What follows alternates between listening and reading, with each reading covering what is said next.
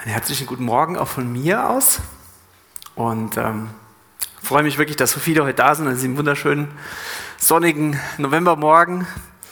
Ähm, ist ja nicht so oft, dass wir in dieser Jahreszeit so wunderbares Wetter haben, aber wie schön ist es vor allen Dingen, dass Gott als die Sonne immer leuchtet.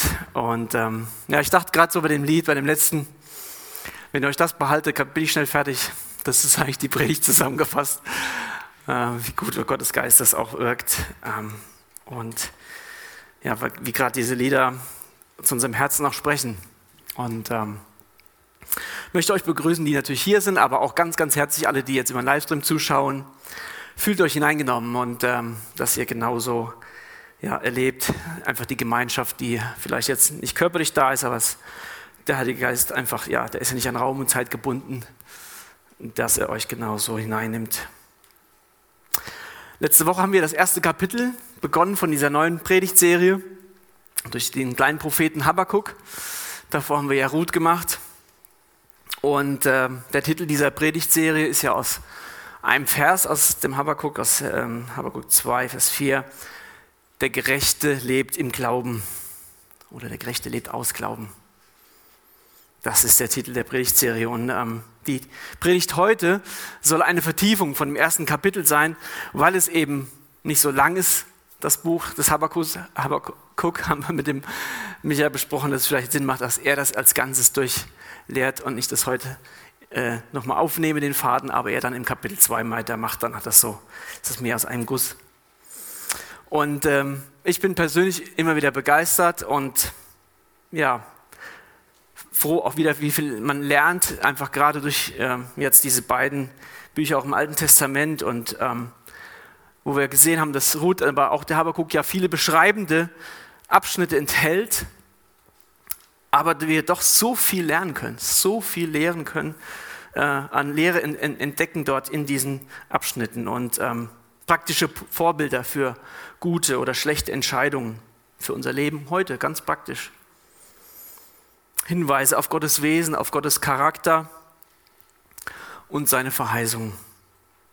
Und auch zu sehen, dass, was er ja auch sagt, Jesus über sich selbst, dass er das Zentrum ist von, dem, von der ganzen Schrift, dass wir immer wieder sein Wesen dort drin erkennen und sein, dass Gott seinen Heilsplan dort versteckt hat, wem wir nur ausgraben müssen, diesen Schatz, ähm, wo wir immer wieder Jesus entdecken. Und wir als Gemeinde haben ja so einen Leitvers, wo wir das äh, ja, einfach auch uns, uns so auf die Fahne schreiben wollen, dass das Evangelium unser Zentrum sein soll. Und der spricht von Glaube, Hoffnung und Liebe. Glaube, Hoffnung und Liebe. Und selbst diese drei können wir sehen auch im Habakkuk. Habakkuks Glaube ist ins Wanken geraten. Ob Gott noch die Kontrolle hat, ob er noch souverän regiert, ob Gott einfach das Unrecht geschehen lässt oder ob er doch Gerechtigkeit üben will. Bei dem ganzen Unrecht und der Unmoral und der Gewalt, die Habakkuk in seiner Welt erlebt. Viele Parallelen zu heute. Habakkuk hatte seine Hoffnung verloren, dass Gott allmächtig ist und daher auf jeden Fall noch eingreifen kann und will. Seine Hoffnung war ins Wanken geraten.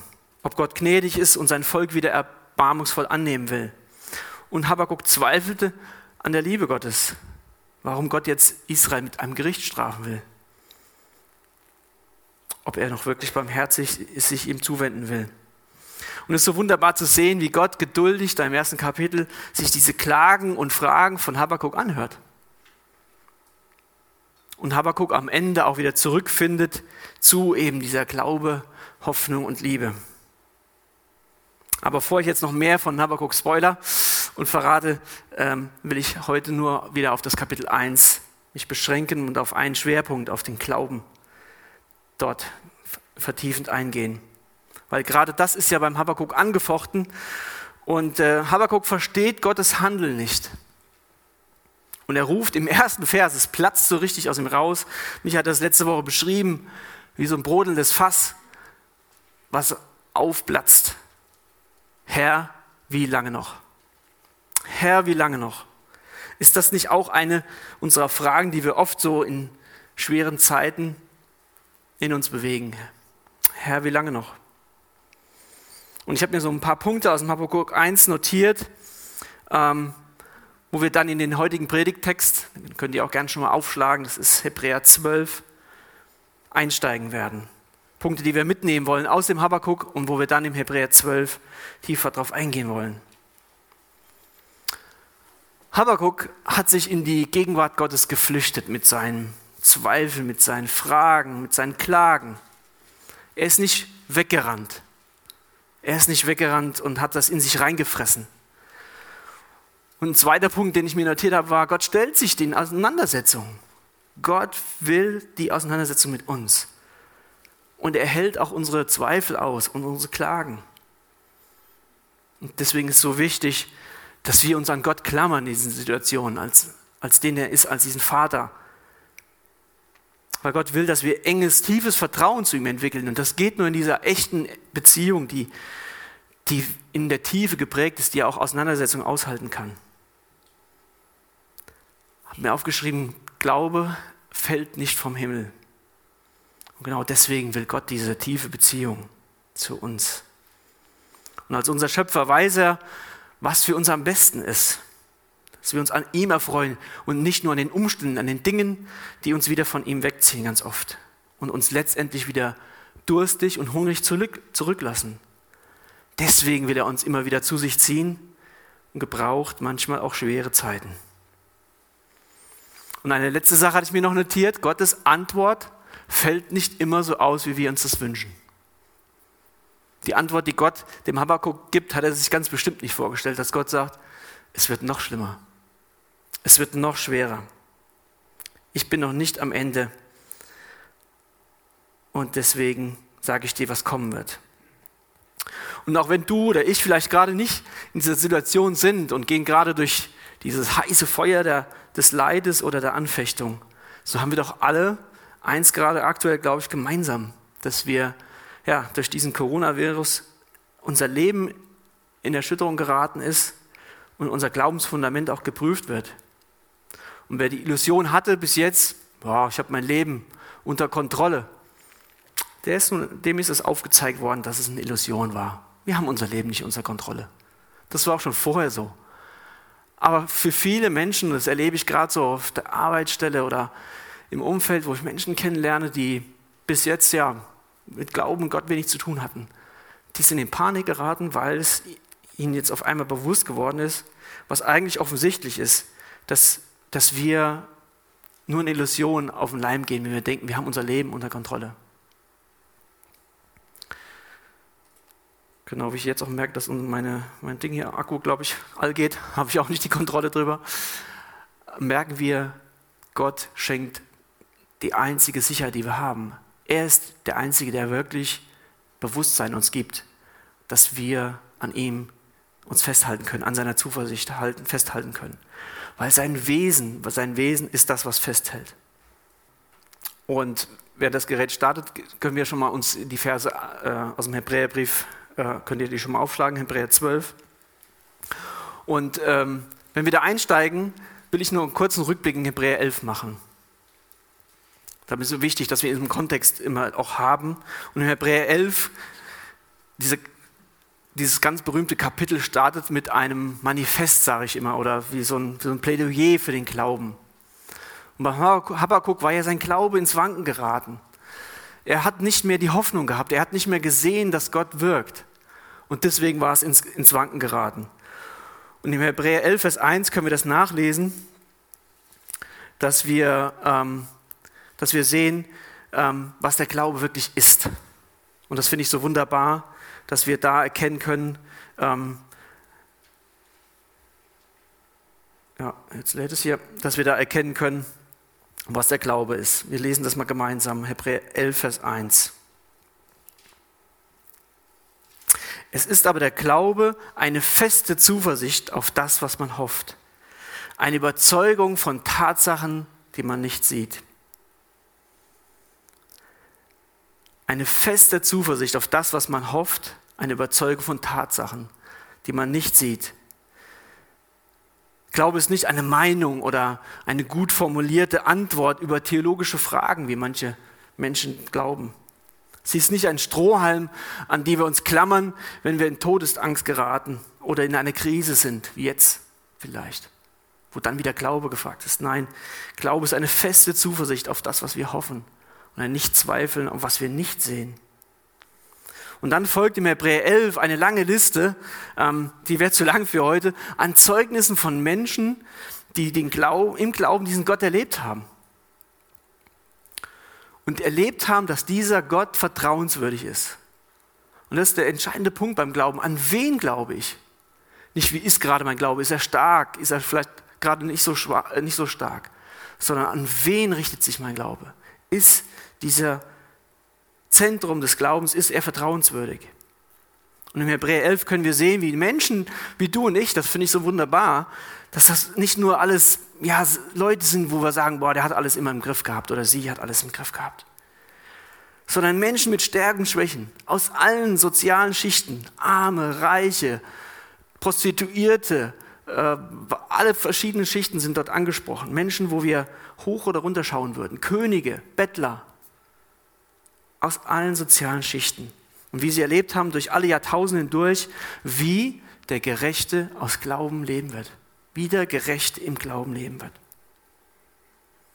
Denn Glaube ist in der Bibel immer eine Liebesbeziehung zu diesem Gott und diese unerschütterliche Hoffnung in das, was Gott ist und was er gesagt hat. Und es basiert dann auf, auf, auf dem, der wirklich vertrauenswürdig ist und geht dann über in diesen Gehorsam durch Wort und Tat in unserem Leben, dass wir diesen Glauben ausleben und erleben, dass Gott wirklich trägt, dass er treu ist dass diese Hoffnung, dass die sich bewahrheitet, dass diese Zuversicht, dass die ja berechtigt war. Auch wenn wir manche Dinge nicht sehen, erkennen wir dann, wenn wir sie erleben, ja, es ist wahr. Und ich finde es so gut, dass wir dort auch sehen, dass Menschen da im, im, durch Schritte im Glauben aus Notlagen gerettet wurden, Wunder erlebt haben. Aber auch Menschen wie wir es im Buch Ruth gesehen haben, die ganz einfach treu ihr Leben gelebt haben, Teil von Gottes großem Plan wurden. Und sie haben es nicht gewusst. Ruth und Boas wussten nicht, dass wir heute, viele tausend Jahre später, über sie reden werden. Sie haben treu Le ihr Leben im Glauben gelebt, im Vertrauen auf Gott.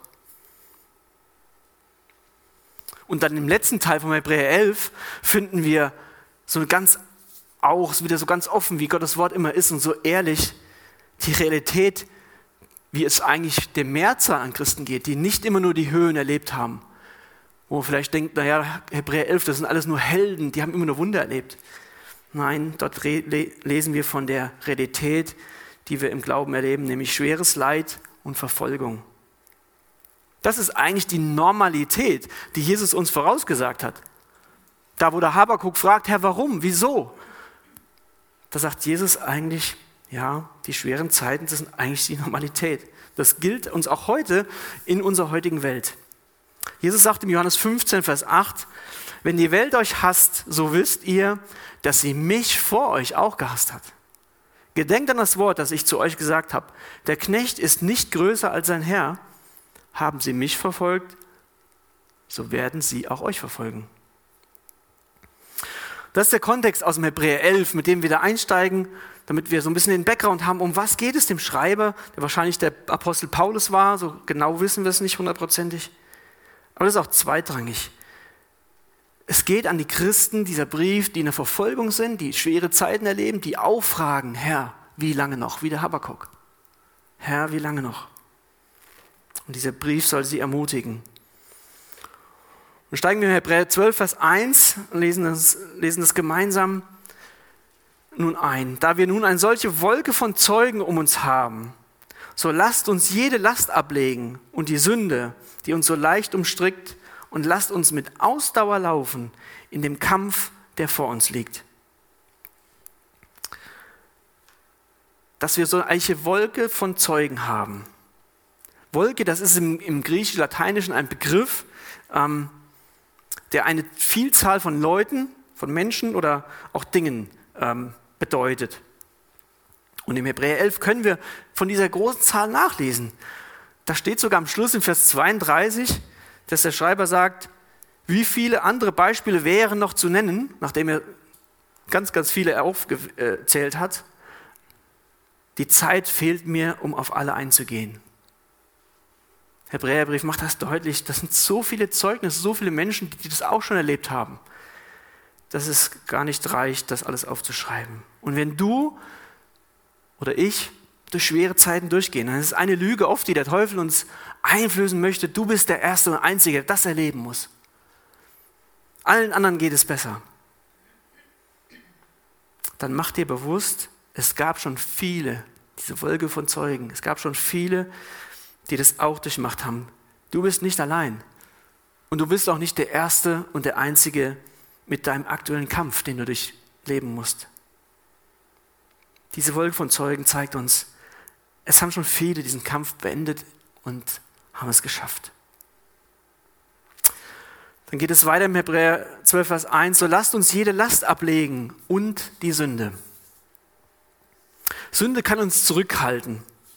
Das, denke ich, ist uns oft bewusst. Aber es gibt auch viele Dinge, die vielleicht keine Sünde sind. Da steht ja auch jede Last, die aber trotzdem Hindernisse darstellen, die uns davon abhalten, diesen Lauf, für den Gott uns vorbereitet hat, gut zu laufen, effektiv zu laufen.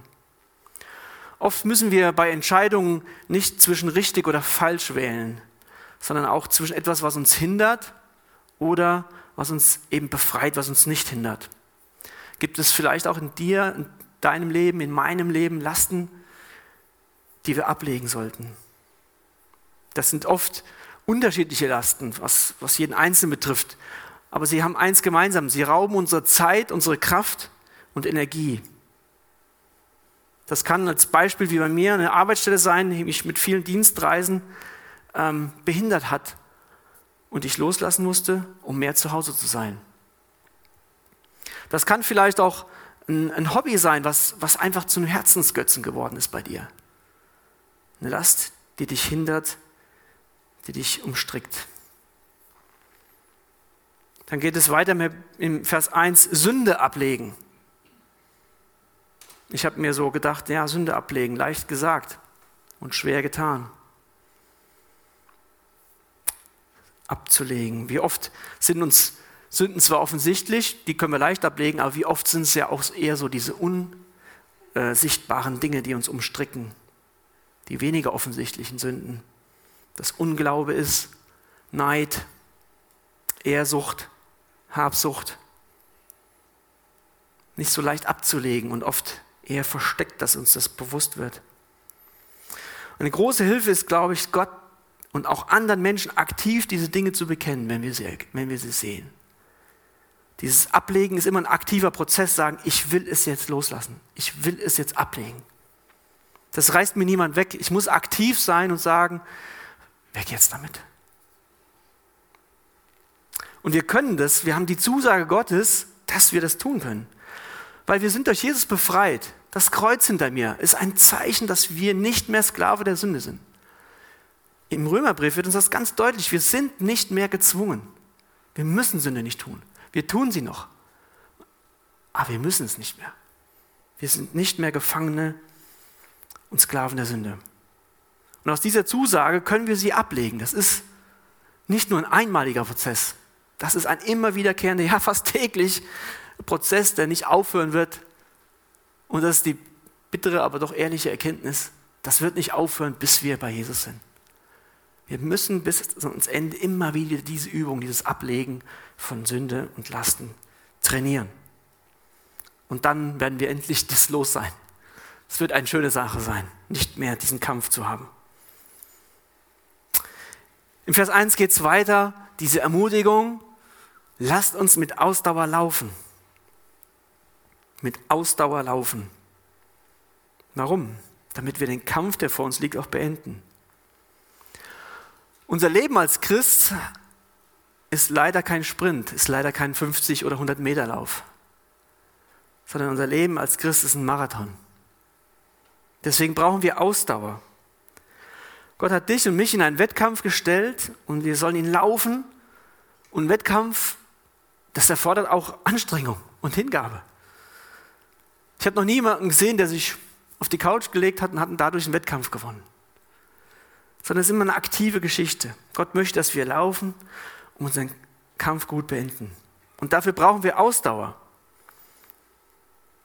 Und Ausdauer, ich habe das früher selbst auch gemacht, war ähm, nicht so gut im Sprint, also mir lag eher die längeren Strecken.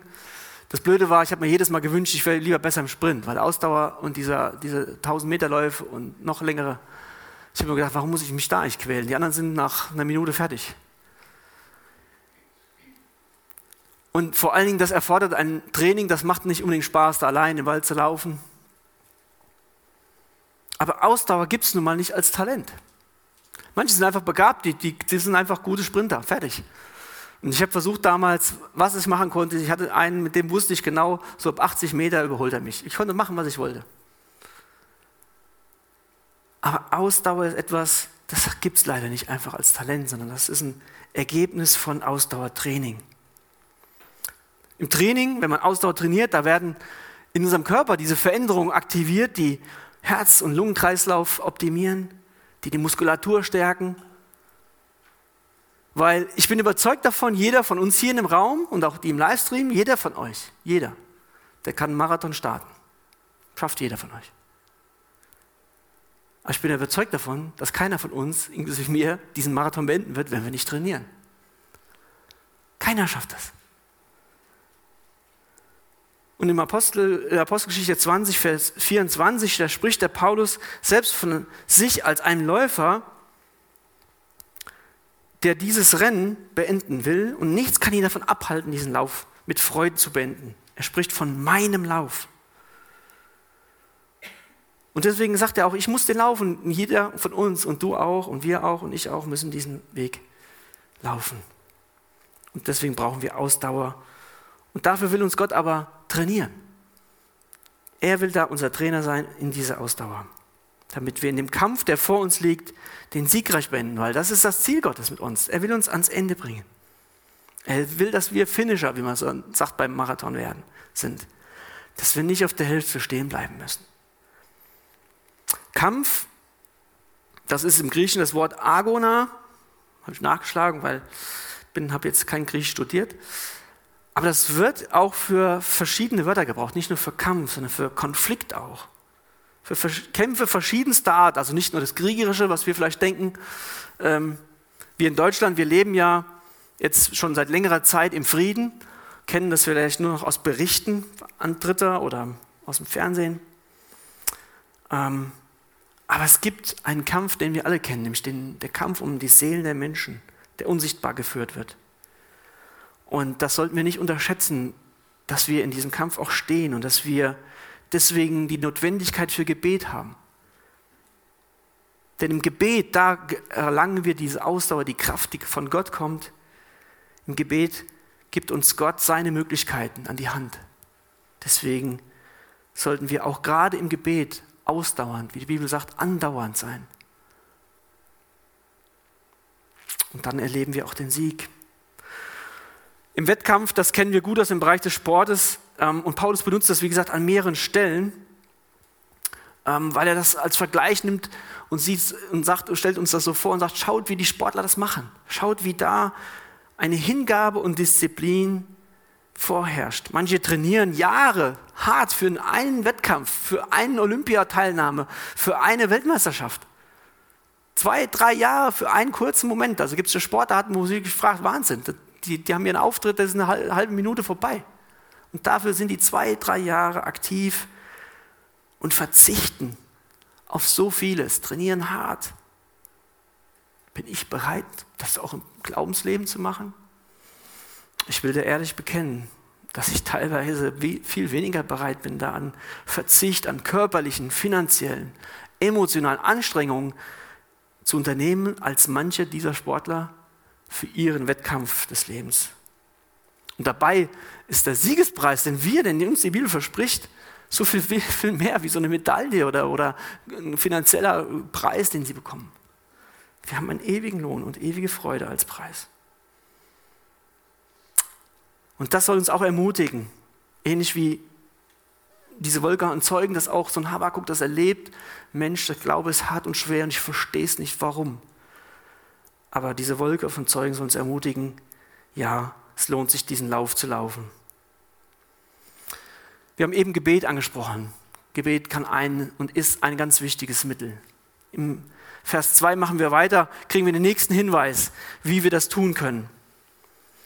Weil bei mir ist da kein Punkt nach dem ersten Vers, sondern ein Komma. dann geht es weiter, indem wir hinschauen auf Jesus, den Anfänger und Vollender des Glaubens, der um der vor ihm liegenden Freude willen das Kreuz erduldete und dabei die Schande für nichts erachtete und der sich zur Rechten des Thrones Gottes gesetzt hat.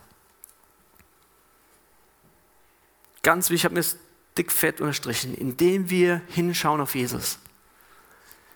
In meiner früheren Gemeinde war das an der Wand oben geschrieben, fand ich sehr schön. Aufschauen auf Jesus, indem wir hinschauen auf Jesus. Die neue Lebenbibel übersetzt das sehr schön. Dies tun wir, indem wir unsere Augen auf Jesus gerichtet halten. Gerichtet halten. Wir können diesen Kampf nur bestehen, wenn wir auf Jesus dauerhaft blicken, wenn er unser Fokus bleibt und ist immer wieder. Und im Griechischen wird bei diesem Ausdruck hinschauen auf Jesus, da wird ein Verb verwendet, was deutlich macht, das ist etwas, wo ich ganz aktiv, ganz bewusst hinsehe, ganz entschlossen und auch wegsehe von anderen Dingen. Wegsehen, um bewusst wieder auf Jesus zu schauen. Und deswegen ist es auch so gut, wenn ich hier bin, ganz oft äh, ja, äh, zwinge ich mich dann auch bei den Liedern immer wieder mal aufs Kreuz zu schauen, das da hängt. Das, dass es nicht nur ein Symbol ist, sondern dass mir das bewusst macht, Jesus, du stehst dahinter und du bist derjenige, der für mich am Kreuz das getan hat. Und deswegen will ich weitermachen, weil du hast auch nicht zurückgeschreckt. Was wir in diesem Vers lesen. Er hat das Kreuz erlitten, der um der vor ihm liegenden Freude willen hat er das getan. Jesus hat durch das Kreuz hindurch gesehen. Er hat nicht nur auf das geschaut, die Leiden, die Schmerzen, der schwere Weg, der vor ihm lag. Und das war schwer, das können wir im Garten Gethsemane sehen. Jesus war das bewusst, aber er hat dann sich wieder auf den Vater ausgerichtet und hat gesagt, dein Wille geschehe. Und er hat hinter das Kreuz gesehen und hat gesehen, was er damit erreichen wird. Und das war ihm mehr und viel wichtiger sodass wir sogar sehen, dass er sagt, er hat die Schande für nichts erachtet. Dabei die Schande für nichts erachtet. Jesus war das bewusst, was auf ihn wartet, aber das, die Freude war ihm wichtiger, die hinter dem Kreuz lag. Sind wir auch bereit, für Jesus dann Schande auf uns zu nehmen, um das, was auf uns im Himmel wartet? Jesus ermutigt uns in Lukas 12, Vers 8, das sagt, jeder, der sich zu mir bekennen wird, vor den Menschen, zu dem wird sich auch der Sohn des Menschen bekennen. Sind wir bereit, auch für Jesus Schande auf uns zu nehmen, damit er sich für uns bekennen darf im Himmel und uns dafür reich belohnen will? Dann geht es weiter in Vers 2, und der sich zur Rechten des Thrones Gottes gesetzt hat. Jesus hat den Kampf beendet und sein Lohn war unglaublich und unfassbar, auch unvergleichlich groß dass der Vater gesagt hat, ich unterwerfe dir alles. Und er sitzt zur Rechten des Thrones Gottes. Und diese Verherrlichung ist natürlich nicht für uns eins zu eins übertragbar. Aber in anderer Hinsicht gilt die auch für uns, dass Gott uns durch schwere Zeiten durchführt. Und das sehen wir auch im Hebräer 11 am Ende, dass, dass Gottes Urteil sagt, diesen hat er, diese Menschen spricht er einen reichen Lohn zu, weil sie bereit waren, die Schande auf sich zu nehmen. Deswegen wenn wir durch schwere Zeiten gehen, ist es etwas, was Gott tut, nicht damit er uns irgendwie ärgern will oder weil er uns runterdrücken will, sondern weil er dahinter sieht, weil er weitersehen will und uns ähnlich wie sein Sohn in seine Herrlichkeit reich dafür beschenken will. Und deswegen ist es gut, wie wir es im Hebräer 12, Vers 3 weiterlesen können. Achtet doch auf ihn. Achtet doch auf ihn, der solchen Widerspruch von den Sündern gegen sich erduldet hat damit ihr, damit du und ich nicht müde werdet und den Mut verlieren. Ihr habt noch nicht bis aufs Blut widerstanden im Kampf gegen die Sünde. Achtet doch auf ihn. Da ist es wieder. Auf Jesus schauen, auf ihn achten. Schau auf Jesus und schau nicht auf die Umstände oder die Krise gerade. das zwingt uns ganz schnell dazu, dass wir auch nur noch diese Krise jetzt im, im Mund haben, nur noch darüber reden. Sondern lasst uns auch in unserer Unterhaltung wieder auf Jesus schauen. Wir können uns so leicht immer nur auf das aktuelle Problem fokussieren und verlieren Jesus aus dem Blick. Und damit auch die Umgebung, die Jesus braucht, die auf Jesus wartet. Achtet doch auf ihn. Wenn wir auf Jesus achten, können wir auch in Schwierigkeiten ermutigt statt entmutigt sein. Das ist eigentlich ein Paradoxon, aber wir können in Schwierigkeiten ermutigt statt entmutigt sein. Weil wir wissen, dass wir in den Spuren Jesus wandeln. Paulus schreibt das, wenn wir wirklich mit ihm leiden, damit wir auch mit ihm verherrlicht werden. Das ist eine Ermutigung, dass wir in den Leiden wissen, er ist den Weg auch gegangen und wenn wir mit ihm gehen, dann gehen wir in seinen Fußstapfen. Das kann auch eine Ermutigung sein. Damit ihr nicht müde werdet und den Mut verliert. Die Gewissheit, dass Jesus uns nicht mehr abverlangt, als er selbst bereit war zu geben. Und auch als das, was wir tragen können. Das hält uns davon ab, den Mut zu verlieren. Es gibt äh, medizinische Belege dafür, dass gerade bei älteren Menschen, wenn ein Ehepartner stirbt, dann ist es ganz, ganz schnell, dass der andere ausstirbt.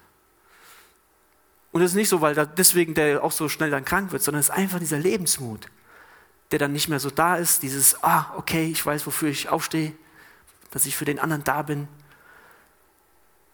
Und dieses müde sein und den Mut verlieren, das, hat ganz, macht, das macht uns auch, auch innerlich krank.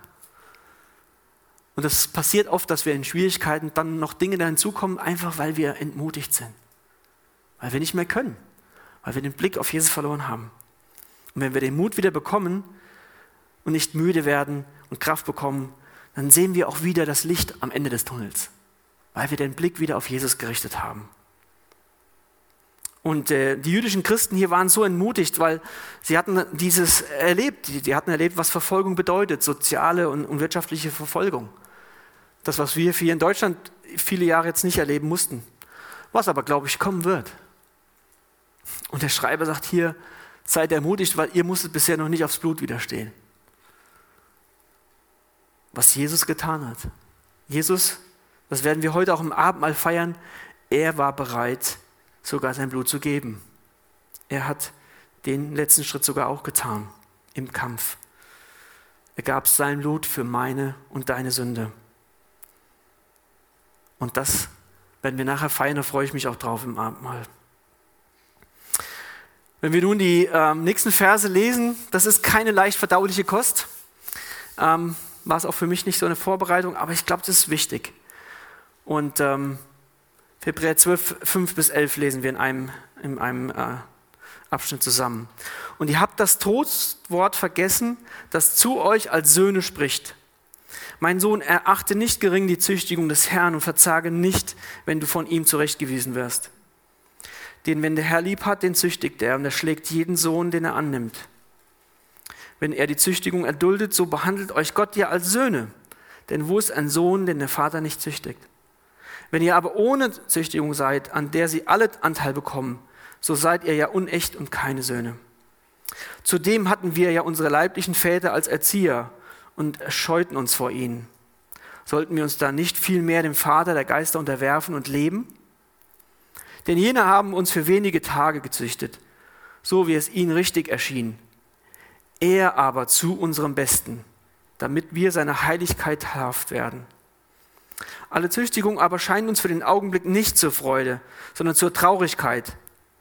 Danach aber gibt sie eine friedsame Furcht der Gerechtigkeit denen, die durch sie geübt sind. Der Schreiber beginnt den Abschnitt mit, ihr habt das Trostwort vergessen oder und habt das Trostwort vergessen. Ein Hauptgrund für die Ermutigung unter diesen jüdischen Christen war, dass sie vergessen haben. Dass sie nicht verstanden, warum Gott uns in diese Zeit gestellt hat, warum er das zuließ. Ihr habt vergessen. Eigentlich kennen wir viele Glaubenswahrheiten so im Kopf, aber wenn dann die Zeiten kommen, dann vergessen wir es doch ganz schnell. Und in stressigen Zeiten, Anfechtungen, vergessen wir die Dinge, Wir fragen uns, ob Gott immer noch alles in der Hand hat, was wir eigentlich wissen. Wir fragen uns vielleicht, ob er uns immer noch liebt, was wir eigentlich wissen. Wir müssen zugeben, dass Gott eigentlich alles erlaubt, was geschieht. Das heißt, es muss ja alles zumindest an ihm passiv vorbeigehen. Auch diese Zeit jetzt, in der wir leben. Gott, an Gott ist auch Corona nicht vorbeigegangen. Das hat er zugelassen. Das wissen wir und wissen auch, dass er die schlimmen Dinge aufhalten könnte. Und dann kommen wir ins, ins Wanken und Zweifeln. Natürlich ist Gott niemals der Urheber von bösen Dingen. Aber er erlaubt es auch, das sehen wir im Habakkuk, dass böse Dinge passieren. Dass Menschen schlechte Entscheidungen treffen. Und wir, wir sehen im Habakkuk, dass er sogar das Böse gebraucht, um seinen Willen auszuführen, um Gerechtigkeit zu bringen, um letztendlich seine guten Absichten, seine, seine Gerechtigkeit zu demonstrieren und das das sind Dinge, an die müssen wir uns erinnern, wenn wir manche Dinge nicht verstehen, auch in dieser Welt, wo wir sagen können, ich verstehe das nicht. Herr, warum? Wie lange noch? Im Habakkuk haben wir gesehen, dass Gott seine Souveränität nutzt, eine Weltmacht, die er schickt, um seinen Willen, um Gerechtigkeit zu bringen, um Buße beim Volk Israel zu bewirken. Letztendlich sind Gottes Absichten gut. Er will in seiner Liebe das Gute in uns erwirken. Und gibt es ein besseres Bild, wo Gott böse Absichten gebraucht hat, um seine Gerechtigkeit zu wirken, um das Gegenteil zu bewirken als das Kreuz? In seiner vollen Ausprägung sehen wir das, dass die Menschen, die Jesus ans Kreuz geschlagen haben, mit böse, dies mit bösen Absichten getan haben. Und es war letztendlich das, was Gott wollte. Er hat das Gute gewirkt, trotz dass da ein Unschuldiger ans Kreuz genagelt wird. Wir lesen weiter im Hebräer 12, dass er zu euch als seinen Söhnen spricht.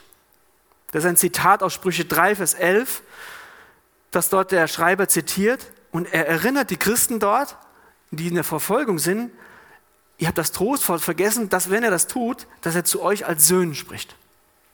Ich denke, wir können das so weit ausdehnen, dass wir auch von Töchtern sprechen dürfen. Söhne und Töchter. Und dann legt er aus und macht deutlich, okay, dass Gott euch jetzt durch schwere Zeiten geht. Das ist nicht der einzige Grund, das will ich gleich noch darauf eingehen, dass wir nur deswegen durch schwere Zeiten gehen, weil Gott uns erziehen will. Es gibt auch andere Gründe. Aber hier möchte er nochmal deutlich machen und sagen, hey, dass er das tut, dann liegt das daran, weil ihr seine Kinder seid. Und jetzt möchte ich so eine Frage stellen, weil ich denke, mit Maske ist immer gar nicht so einfach zuzuhören. Zeit geht, vielleicht habe ich gedacht, wie kann ich euch mal ein bisschen aufrütteln? Deswegen mal eine Frage. Die anderen müssen es dann über den Livestream sich selbst beantworten. Ähm, was ist das höchste Vorrecht, das das Evangelium bietet? Könnt ihr ruhig reinrufen. Was ist das höchste Vorrecht, das das Evangelium bietet? Wer hat eine Idee? Gottes Kinder zu sein. Gottes Kinder zu sein. Benny hat leider schon die beste Antwort vorweggenommen. Es gibt auch eine richtige Antwort, die Rechtfertigung. Die Rechtfertigung ist eigentlich etwas, was wir ganz oft betonen. Wir, und das hat auch absolut sein, seine, seine Richtigkeit. Die Rechtfertigung, das ist, dass wir Gottes Vergebung haben für ja, eben die Sünden, die wir getan haben, vor, dass wir vor Gottes Gericht begnadigt werden. Das ist Gottes erster und primärer Segen. Das brauchen wir vor allen Dingen als, das ist unsere erste Not, die wir auch haben. Wir stehen von Natur aus vor diesem Gericht Gottes. Sein Gesetz, das verurteilt uns. Wir haben keinen Frieden mit Gott. Und wenn du das auch in dir spürst, dass es dich trifft, dann ist das das Erste und Wichtigste, was, was für dich gilt. Dass Gott seinen Sohn geopfert hat, damit du wieder Frieden mit Gott haben kannst. Das ist der erste Segen, den er uns geben will, dass wir rechtfertigt werden dass wir vor dem Gericht bestehen dürfen, weil er für uns bezahlt. Und das ist das erste Angebot, was das Evangelium uns bietet. Paulus spricht auch ganz oft und viel davon gibt es viele Bibelstellen, wo er immer wieder betont, dass die Vergebung der Sünden und dass das die erste Folge von Jesu Tod auch ist, dass wir rechtfertigt werden. Aber es ist eben nicht nur der einzige und vor allem nicht der größte Segen des Evangeliums. Warum? Vielleicht ist bei euch jetzt gerade einige, sagen, was will er jetzt sagen? Ähm, ich habe das zitiert oder zitiere da aus einem Buch, das kann ich euch ans Herz legen von J.J. Packer. Da geht's, der Titel heißt äh, Gott erleben, Gott erkennen, so ist der Titel.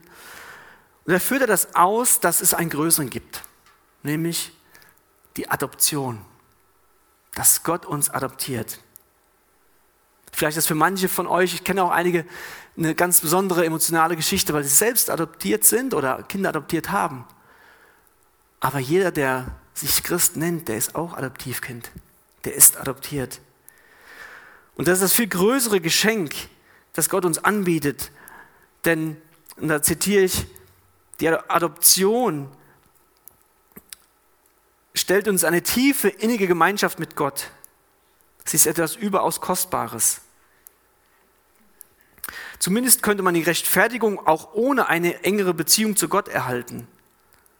Aber die Adoption stellen wir nun gegenüber. Sie ist eine familiäre Vorstellung, die auf Liebe basiert und Gott als Vater betrachtet. Bei Adoption nimmt Gott uns in seine Familie und Gemeinschaft auf. Er erklärt uns zu seinen Kindern und Erben. Vertrautheit, Zuneigung sind das Herzstück dieser Beziehung. Vor Gott dem Gericht dafür erklärt, für gerecht erklärt zu werden, ist eine großartige Sache. Das will ich auch überhaupt nicht in keinster Weise kleiner machen vor Gott, dem Richter, gerecht zu erklärt zu werden, ist eine großartige Sache. Aber von Gott, dem Vater, geliebt und umsorgt zu werden, das ist etwas noch Größeres. In Galater 4 können wir es schwarz auf weiß nachlesen. Auf diese Weise wollte Gott uns freikaufen, die dem Gesetz unterstanden. Wir sollten in alle Rechte von Söhnen und Töchtern Gottes eingesetzt werden. Weil wir nun also seine Söhne und Töchter sind, hat Gott seinen Geist den Geist seines Sohnes in eure Herzen gesandt. Der Geist, der in uns betet, aber Vater. In Vers 7, Galater 4, darum zeigt sich, dass du kein Sklave mehr bist, sondern ein Sohn. Wenn du ein Sohn bist, bist du auch ein Erbe. Gott selbst hat sich dazu bestimmt. Und das ist für mich noch ein ganz neuer und anderer Blickwinkel, wenn wir durch schwere Zeiten gehen, wo Gott uns erziehen will dann tut er das, weil wir seine Kinder sind. Habakkuk fragt, wie lange noch? Warum greifst du nicht ein?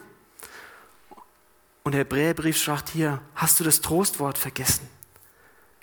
Gott bringt uns durch schwere Zeiten manchmal darum, weil er uns erziehen will. Das sehen wir bei Habakkuk. Es ist nicht der einzige Grund, das möchte ich nochmal ganz wichtig betonen, damit da kein Missverständnis aufkommt. Manchmal schickt uns Gott durch schwere Zeiten, ähm, sehen wir beim Hiob, weil er sich verherrlichen will, der war gerecht, der brauchte keine Erziehung. Oder Jesus selbst bestätigt, dass Krankheit oder Behinderung, Leid nicht Folge von persönlicher Sünde ist oder Erbsünde, sondern es ist Teil der gefallenen Schöpfung. Im Jakobusbrief können wir sehen, dass Gott will, dass wir in den Leiden Ausharren bewirken, in den Anfechtungen, damit unser Glaube standhaft wird. Ausdauer. Durch standhafte Ausdauer soll Gott ein vollkommenes Werk haben, damit ihr vollkommen und vollständig seid. Das ist der Grund, warum manchmal Gott uns durch schwere Zeiten zieht.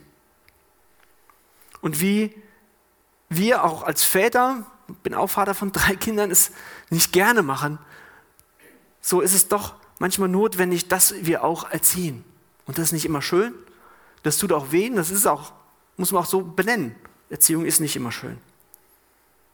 Aber dahinter steckt bei Gott ein liebender Vater, anders vielleicht wie wir das sind, wie wir es vielleicht selbst auch erlebt haben, wo viele sagen, ja, mich hindert das an Gott, dieses Bild des Vaters, weil ich verbinde das mit meinem Vater.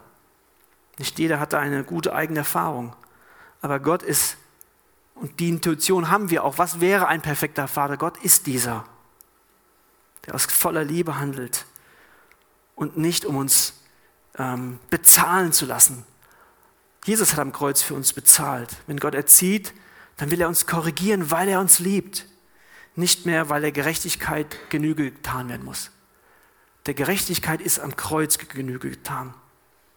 Spurgeon schreibt das, während ein Gläubiger niemals vor Gericht als Krimineller angeklagt werden und für seine Schuld bestraft werden wird, sondern er steht jetzt in einer neuen Beziehung, einer Eltern-Kind-Beziehung. Und das darf auch Habakkuk lernen, dass Gott das Volk Israel erzieht, weil er will es sich nicht selbst überlassen. Gott erzieht das Volk Israel aus Liebe zum Wohl seiner Kinder, sonst könnte er sagen, komm, ich überlasse euch eurem Schicksal. Gott erzieht zu unserem Besten, das lesen wir auch im Hebräer 12. Er aber zu unserem Besten. Wir als menschliche Väter oder Eltern, wir handeln oft unvollkommen, aber Gott erzieht es erzieht in vollkommener Weise. Und die schweren Zeiten erscheinen uns nicht als Freude, steht da auch, ne? aber erscheinen uns für den Augenblick nicht zur Freude. Und es ist auch okay, in schweren Zeiten nicht so zu tun, ah, mir geht's super, ah, Jesus, alles wunderbar. Nein, wir dürfen sagen, es ist schwer und ich verstehe es nicht. Gott, wie lange noch? Wir dürfen das nennen. In der Bibel finden wir so viele Beispiele dazu. Und ein Zitat von Leslie Weatherhead fand ich sehr, sehr gut, das ich gefunden habe dazu. Und ich kann mich damit äh, sehr gut identifizieren und ich hoffe, ihr auch. Wie alle Menschen bevorzuge ich die sonnigen Höhen der Erfahrung, wo Gesundheit, Glück und Erfolg auf uns warten. Doch habe ich weit mehr über Gott, das Leben und mich selbst in der Dunkelheit, der Angst und des Versagens kennengelernt, als ich je im Sonnenschein kennengelernt hätte. Mehr über Gott, das Leben und mich selbst als bei Sonnenschein. Das lernen wir dann oft in den schweren Tagen. Es gibt so etwas wie die Schätze der finsteren Tage. Die Finsternis geht. Gott sei gelobt.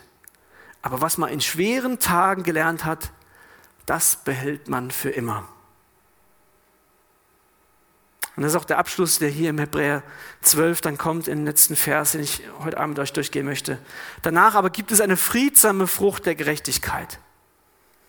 Gott will uns in dieses Training nehmen. Und das ist im Griechen wichtig, dass äh, dieses Wort, was wir als Züchtigung, da haben wir oft nur das mit, mit Schläge in Verbindung aber die, die Wortbedeutung ist, da geht es um Training, da geht es um Ausbildung, um Erziehung, die, die nicht leicht ist.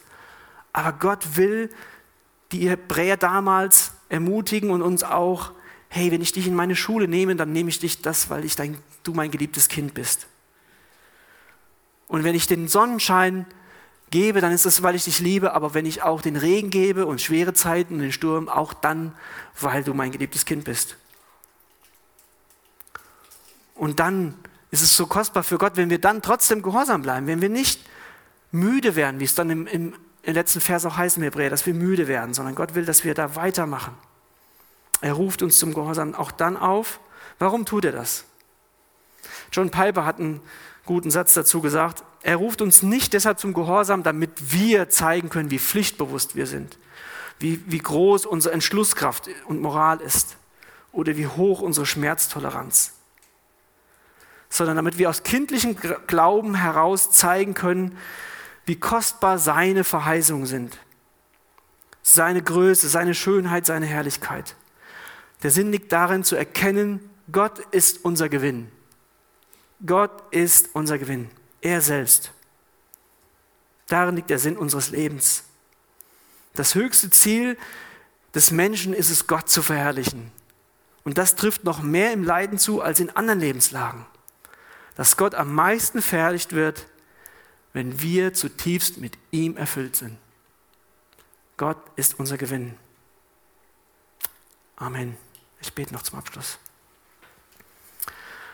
Jesus, ich bete, dass du wirklich mein Gewinn wirst, dass wir ja, durch die schweren Zeiten, wie wir es jetzt im Habakuk auch durchnehmen und wie es vielleicht auch in meinem und in deinem Leben der du jetzt hier zuhörst und zuschaust, ist, dass wir erkennen, dass Jesus, du unser Gewinn bist. Ich danke dir, dass wir ja gleich das Abendmahl feiern dürfen und uns erinnern, Herr, dass, dass du alles getan hast, damit wir den Lauf beginnen, aber auch vollenden. Du bist der Anfänger und Vollender unseres Glaubens. Du bist derjenige, der uns die Ausdauer geben will, der uns in schweren Zeiten dastehen will, Herr. Wir haben es eben gesungen. Du lässt uns nicht allein. Dafür loben wir dich und bitten dich, Herr, dass wir erkennen, aber dass du allein unser Alles bist, Herr. Dass du unser größter Gewinn bist. Amen.